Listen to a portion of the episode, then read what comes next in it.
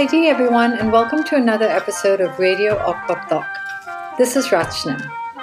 Let's start with a few questions. What is wrong with how we produce and buy clothes? What is right with it? Can we change the system? Where do artisans fit into this mix? In this episode, I talk with Kavita Parmar, founder and creative director of IOU Project, a designer, activist, a revolutionary thinker and doer. Kavita has been addressing these questions for some time. After years working in the fashion industry, Kavita saw the need to do things differently. She pioneered the hashtag Who Made My Clothes, which has become the battle cry for a fashion revolution. Now she's advocating a design approach that forges and values relationships between artisans and buyers. It hasn't been an easy road convincing big fashion or even consumers to follow along. But Kavita is at heart an optimist, and she doesn't take no for an answer. This is a woman with a vision, and it's worth hearing what she has to say. Let's head over to Madrid and chat with Kavita in her studio.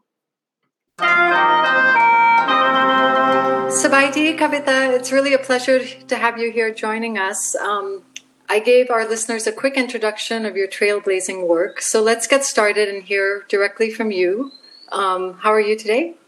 Good. Hi, very well, thank you. Madrid's uh, perfect Madrid weather, so I cannot complain. Um, um, and it's kind of nice to be home. I travel a lot, and this crazy situation has made me not be able to travel for the last four to five months. I'm covering the beauty of my little my city. So perfect day in Madrid. So thank you. Oh, wonderful. Well, um, let's get started with the IOU project. Um, can you give me a quick elevator pitch about the project and uh, where it's at today? Sure, and I'm going to give you a little thing before I say the elevator pitch. It's funny when I did we did the IOU project and I won a few awards and I was put in front of uh, lots of investors. I was told that I was supposed to give an elevator pitch, and I refused to do it because I said the world's biggest problems need a lot, a long-term attention and long-term solution. But here it comes. Um, so we. I'm so sorry. no, no, no, no. It's just a joke. I, it's, it's, uh, you know, things that we we talk about in our society uh, about the elevator pitch is for me a perfect example of how people decide to invest in things that you know they have to be so easy and so short. And yeah i know that there's a logic behind it. I think clarity is from the succinctness of things. But the truth also is there's, lots of problems that are so complex that we need to take a moment uh, try and first spend some time understanding them and then also happily admit to the fact that we don't know the answer and be brave enough and willing enough to walk down towards the light. Problems that we've had in our society for the last hundred years in the industrial age is trying to do things in in a very industrial manner and it's all about profit and it's all about quick wins. And I think we're coming into a new era where we might have to think differently. Uh, or at least we've been shown by nature that we yeah. should think differently. Uh, but yeah, the, my, my, my little no, pitch let's do it this way. Let me re-ask the question. Um, can you give me a long stairway yeah, yeah. bamboo ladder pitch about the IOU project? no, I'll just tell you a little, little my love story about the IOU project, which is re- really what it is. It's mm-hmm. a love story because um, I, the IOU project basically was an exercise for me, someone who's been lucky enough to do what I love. Um, in my life, and it happened to me as a pure, sheer accident um, to realize that what I loved was under threat, and that the fashion industry was not what I had signed up for. But it wasn't, the problem wasn't the people, the problem was the system. And that could we, the people who loved what we did, reinvent a new system. And specifically in this moment in time where technology is so empowering and, and it's growing so quickly, I also wanted to make sure that this technology was in the hands of everybody. That was just not about making apps for the millennials, but it was about leaving no one behind. So how could we use the power of this technology for the ones who were really uh, no one had cared about, which is um, the artisans, the people who were still doing things in the age old manner that they had learned to do from their ancestors many times, not even understanding why sometimes they did the things in the same way, but continuing to do it as a ritual because they knew there was some, um, there was some wisdom and knowledge that was there and it was their job to continue doing it even when it was hard to do. So the IOU project is about that. We try to use technology to give traceability and transparency for both the artisan to give them the authorship for their work and right place at the table and for the consumer so that they could actually see the people behind the product to understand that when you bought something, it was someone's work, it was a love, it was a skill that you were buying, not just a brand, not just a name to price tag. So that's what we set out to do. I know it's a big, no. it was a big, ambitious task. Absolutely. I mean, it's it's ambitious, but like you said, it needs to be done. Kavita, let's go back a few years. The first iteration of the IOU project launched in 2011, I believe, as a traceability and accountability platform for the entire fashion industry. The project didn't take off as you had hoped, so you took matters into your own hands and set out to prove your point. Can you walk us through the events that led up to the first launch of IOU and its evolution to the current form? So when I we started IOU, my husband works in uh, comes from the world of machine learning AI, which is you know I understand nothing of it. I'm not. I'm a craft and you know arts and crafts girl, but uh, technology fascinates me, and it's always the idea of how human beings we've invented things over time has always fascinated me. So having that next to me, I could see how quickly technology was developing, changing, and making huge uh, shifts in many industries. Whereas I felt that in our industry, it hadn't done much. Everyone was very excited about uh, e-commerce and they thought that was a big leap.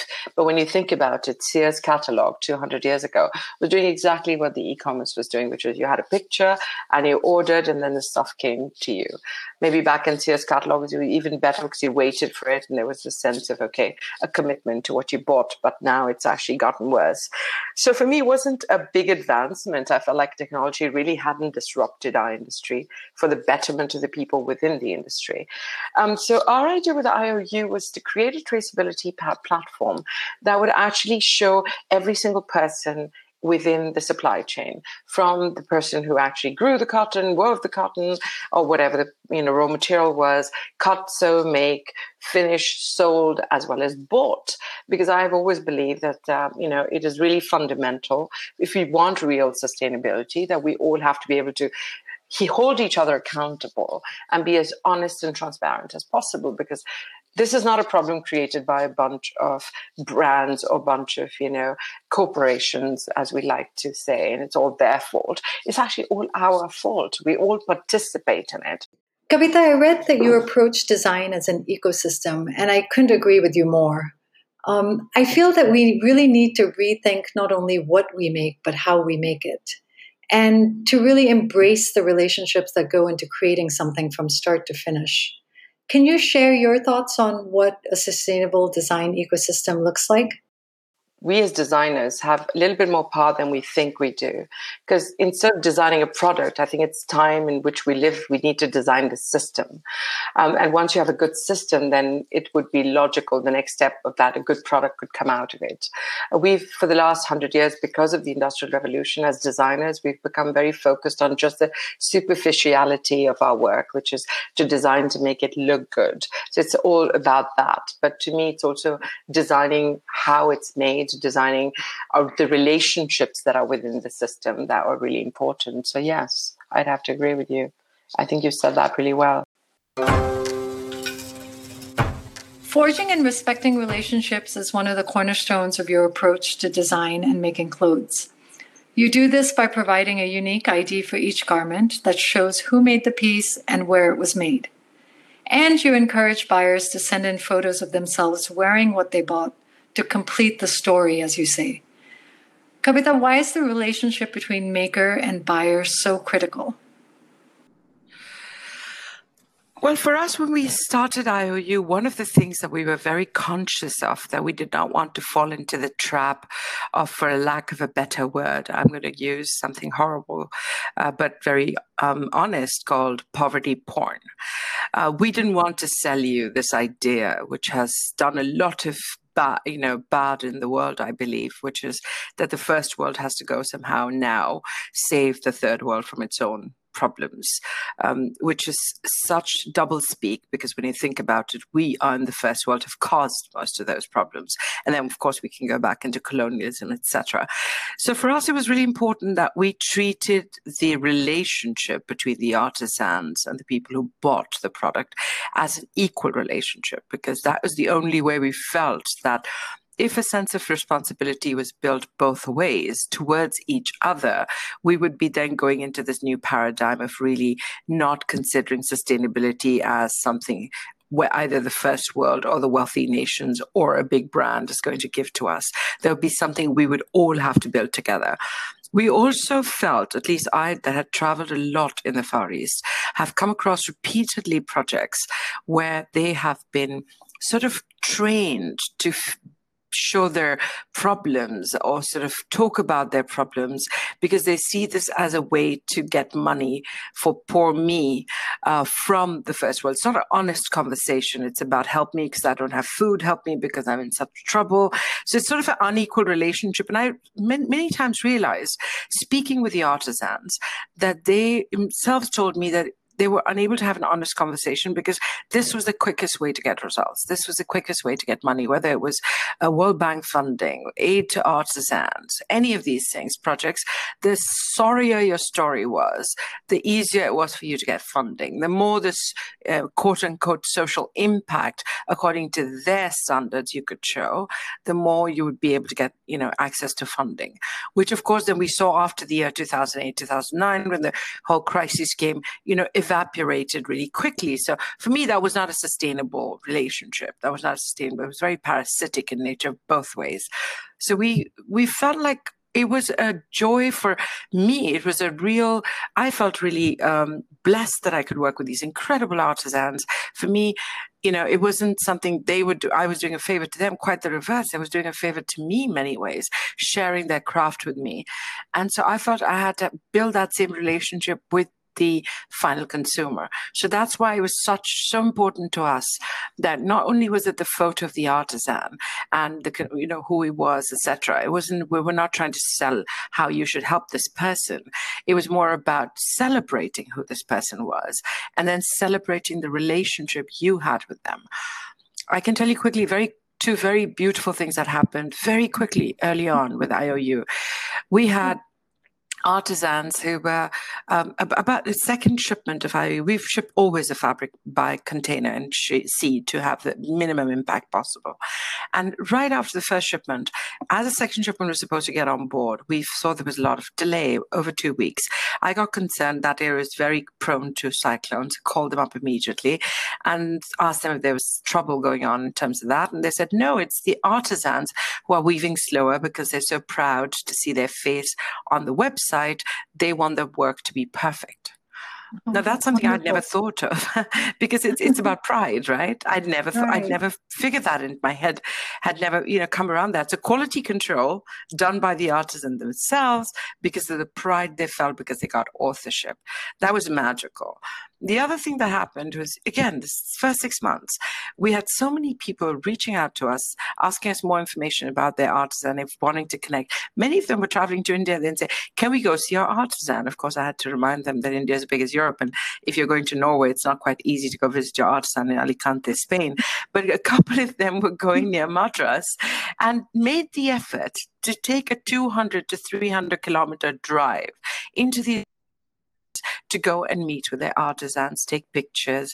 I mean, that to me was a huge gift. And that to me was the relationship that we were hoping to foster. So there you come to why it was for us so important to build the prosperity chain with both sides end to end and to unite those two sides to make them understand why I, both sides are important and why it's important that both act knowing who they're acting towards. Right. And I mean, you know, it's a really honest connection. I feel like that you're promoting, which is what makes it really beautiful. And it also puts the value through a different lens. You know, it's not market value, it's a relationship value, it's a sustainability value. Absolutely. And also, you must, I mean, there's so much of that, you know, artisans being showed on the website uh, for a lot of people. And the other side also, there's a lot of the selfie culture of take a picture with your product. So uh, that it's nothing new in terms of the way it's you know we're, we're used to that but for me the newness of this was the conversation between the artisan and the final consumer to me it was really important that they understood how symbiotic the relationship was I, I think it's really important that the artisans, wherever they are, whether in the first world or the third world, are aware of what they do and what they build has an impact, not only in their near environment, but also in the people who use them, and vice versa. And I think that's the disconnect that we have on the planet right now, that we are absolutely disconnected with our supply chains, with where we consume things from. We uh, expect everything to come to us with a label that tells us what to do. And I think that's where I'm hoping that this dialogue, which is sustainability to me, would have been pushed a bit by us. And the dialogue's also interesting based on what you said earlier, which is that, you know, overproduce to create a sense of kind of abundance, we tend to treat things a little bit more carelessly and we consume more frivolously. Whereas I think that when you have a dialogue like this and you have that relationship that's integral to the transaction, um, you you know you value it more. Without doubt, one of my biggest concerns also is, you know, you right now see in, the name of sustainability a huge push towards renting. That seems to be the big investment which most big uh, VCs in the fashion uh, tech area are doing, which is about people, uh, brands, and all kinds of you know renting your clothes to people, and that for forty dollars you can get two outfits for a month or things like that. Which I think is I am so against that that I think that's again so contra natura. You know, it's not what we should be doing on this planet. We are not here on rent. This belongs to us. Every little bit of this belongs to us. And we've got to treat it like it's ours. We've got to respect it like it's ours, care for it like it's ours. And that extends to everything that we, we deal with on a daily basis, whether it's the house you live in, uh, the bicycle you're picking from the street or the clothes you have on your back. So I think this whole attitude of throw away uh, comes very much from, you know, there's a part of not owning, which is wonderful Buddhist and, you know, the nothing belongs to you. And, and that's a wonderful idea.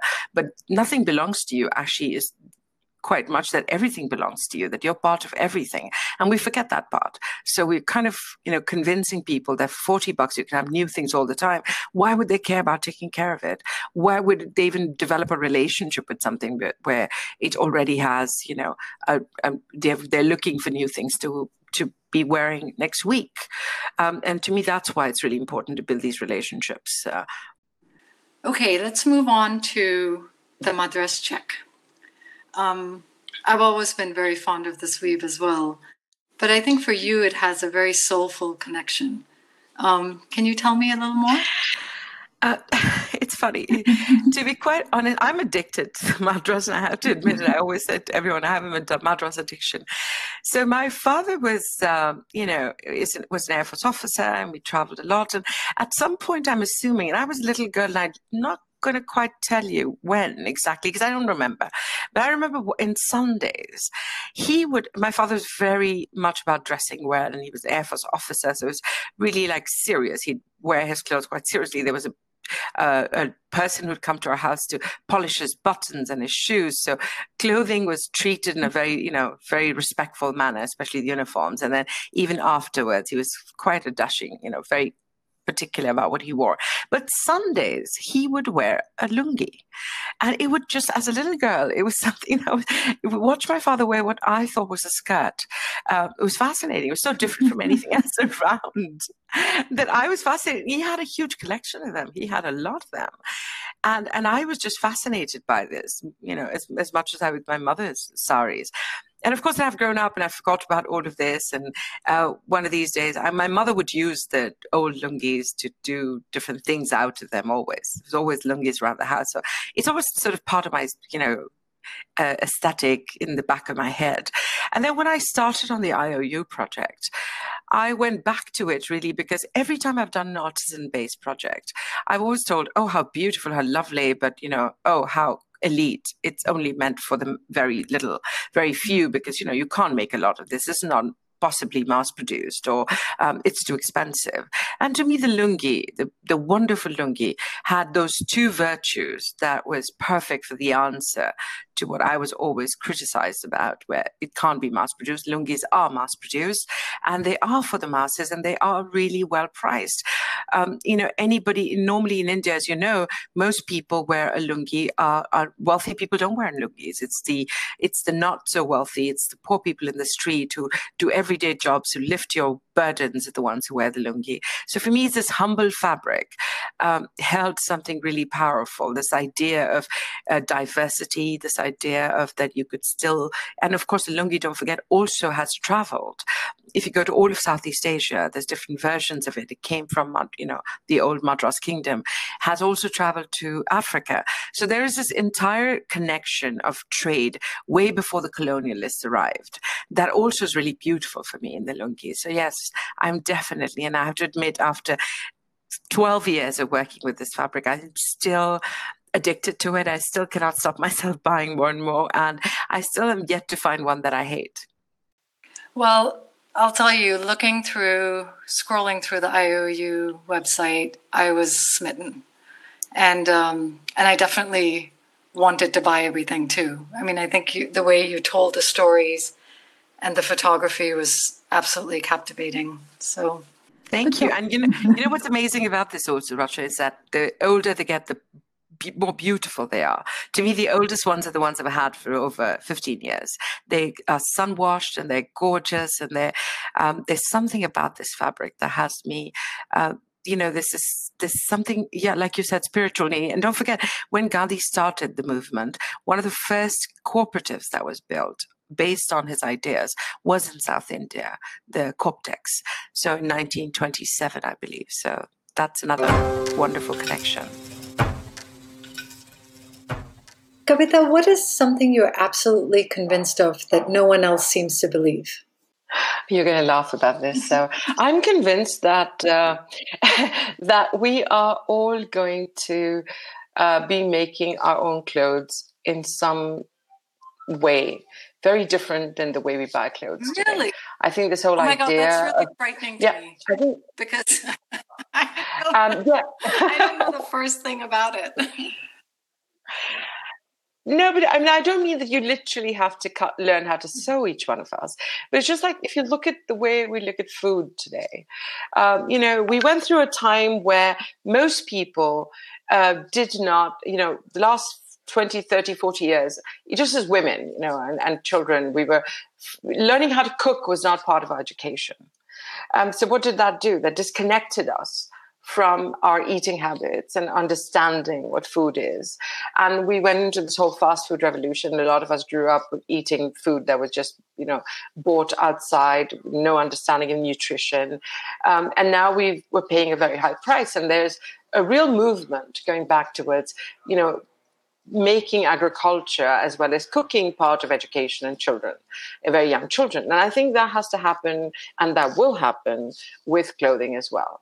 Um, why do I think so? I think the system in which we are currently is very inefficient. We have to make a lot of product uh, to put it out there in front of a spoiled uh, client base. Uh, that's who we are. We like to go out there and just buy, and we want to have a huge array of things to choose from.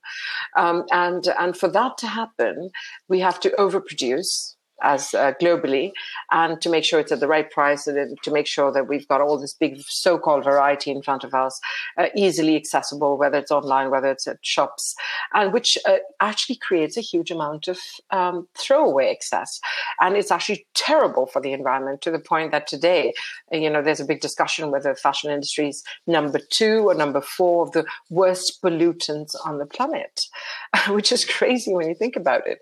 Most people don't understand it. Everyone thinks it's the big, you know, oil companies or it's some other big, you know, big corporations. No one thinks that actual clothing on your back is uh, doing more harm to the environment than most things. So I think that is going to change. I think there's going to be soon enough with technology a time where we will actually create our clothing as desired. It will not be made before and th- I'm hoping for that day to come, and I'm working towards that day to come. And whether we decide to go do that with an artisan, or whether we go decide to do that with a designer, which materials do we use? Each one will have that choice, and it will be in a very short period of time. Maybe we'd have to wait two to three to six weeks, no more depending on the product we buy. But I think that's where it's going to be. And it makes more sense to me. And the only things that we can probably buy right off would be vintage stuff, which, as you can see, is growing as well.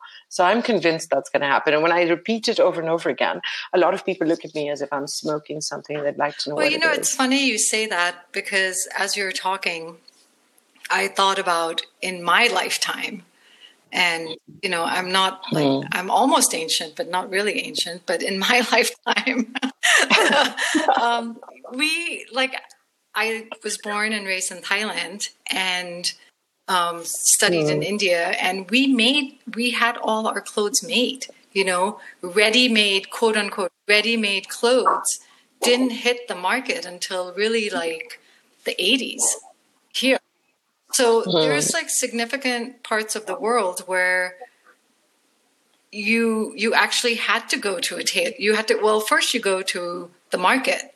You pick your cloth. You know, you buy the cloth. You go to the tailor. You buy the buttons. You discuss. They measure you, and that's where your clothes were made.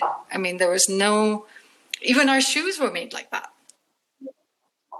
right? And you didn't have to be um, you didn't have to be a billionaire no not at all. In fact it was um, you know you just kind of it was kind of very matter of fact um, and it, exactly. it allowed for a little bit of creativity it um, allowed for affordability and it actually allowed a lot of people to be in business you know that in the in in that time now when you look at it you know there's not as many tailors and cobblers on the streets of Bangkok anymore. You know, the you go to H and M or Zara, what have you. So, Kavita, this brings me to the question of messaging and communication. How do we effectively communicate the need for change? You know, colonialism's legacy comes up in brand messaging often. In fact, um, the IOU website refers to this by invoking Gandhi's Khadi movement and the provides the backstory of the Madras check, for example.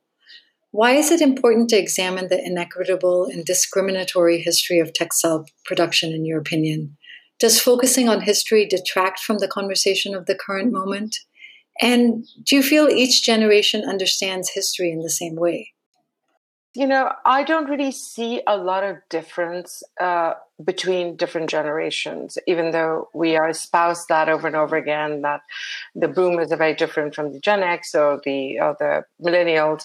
I mean, if you look at what's happening right now in terms of organic and natural dye and tie dye and all that's coming back, if you look back to the 60s, um, that was there. I mean, you know, the, the hippie movement was based and very much the fashion was based on that. I think human history is quite cyclical in many ways. And, uh, you know, I'll go back to my Hindu, you know, some of what that stayed in my brain. It's just us trying to figure out uh, the cycle and breaking up from the cycle, going to the next level of the cycle. So, you know, I, you know, I look back on, and what's happening right now, and it's really important that we look back at history, we understand the inequities and where they came from, we denounce them, but it's also really important to move up from them. To me, I don't want to be stuck in the circle of denouncement. I just don't want to talk about how bad they were, how horrible they were, because then that becomes becomes that takes over the conversation. And then all we want to do is take off statues of you know christopher colon which i'm not going to tell you columbus was you know the paragon of virtue. But you know each human being did what they did in that moment of time where they were living. Um, so we can look back and we can learn from the good things and we can you know very well enunciate the bad and then move on and to say what time do i live in? What tools do i have? And what's the direction i want to go to? Because otherwise if we if we turn history into our war of our current war, I think we're never going to go to the next level. We're never go to the next cycle.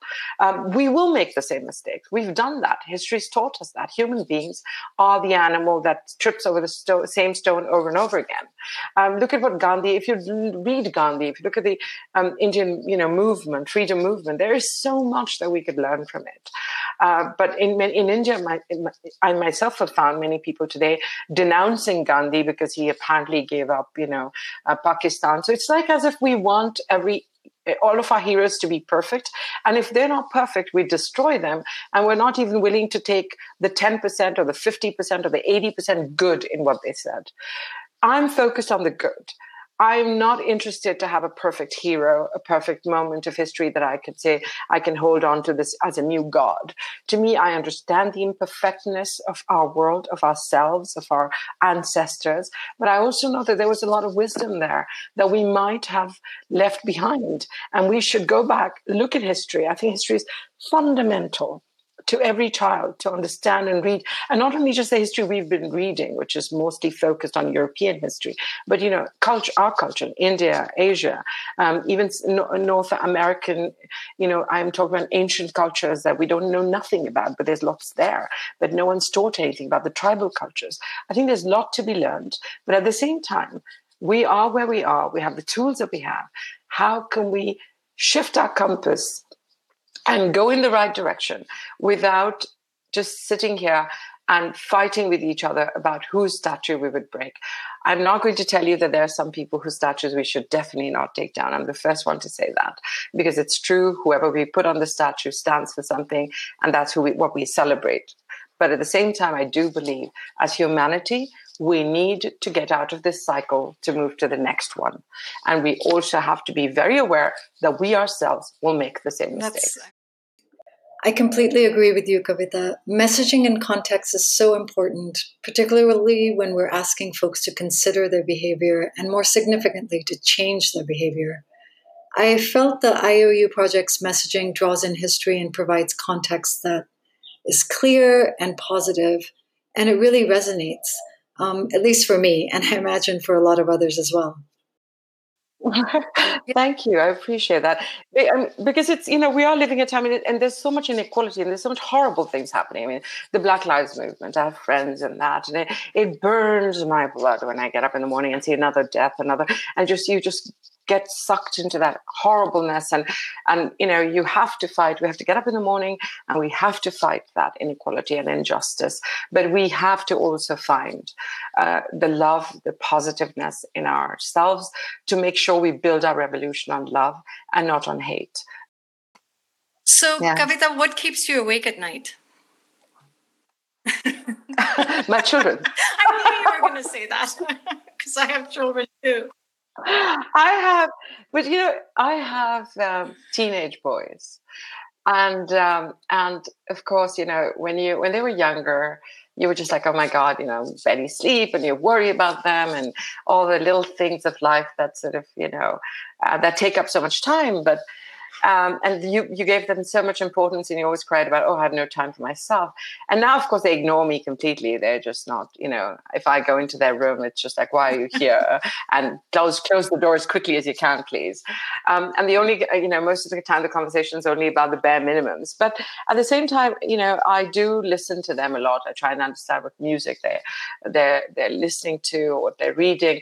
And what worries me is, I mean, I'm lucky enough to have two very bright, very, you know, uh, boys who are very much em- empathetic with the world. Uh, one is very much into spirituality, Buddhism, reading a lot about that. Another one is very much into being an anarchist, uh, you know, and, and thinking the world, the system is broken and we have to you know build it from scratch and very much thinking that way but what does worry me is that i would love for them to it's good to have that angst uh, off of that age and to understand how broken the world is. But I, I worry about them not, not missing the opportunity that we as human beings are the most empowered we've ever been to make change happen.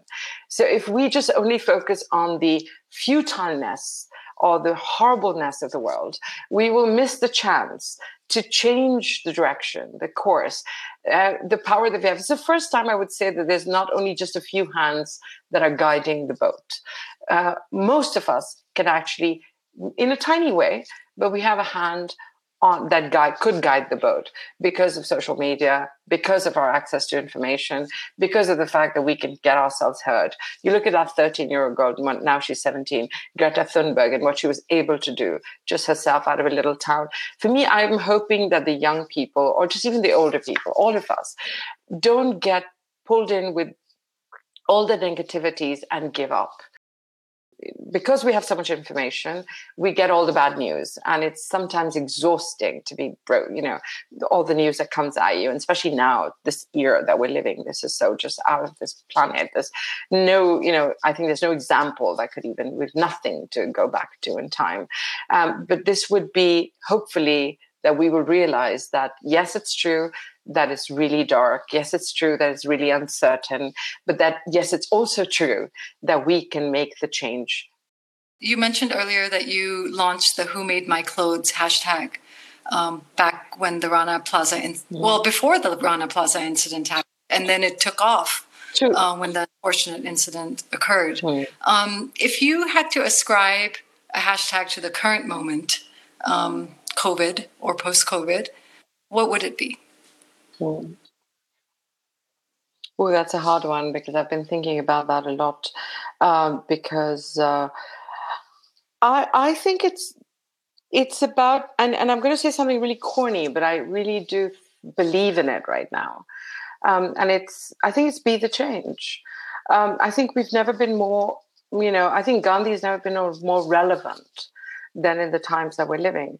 We have been shown you know, an experiment on global level has happened, and we have been shown that the world can stop, uh, that we have, have the capability of stopping everything.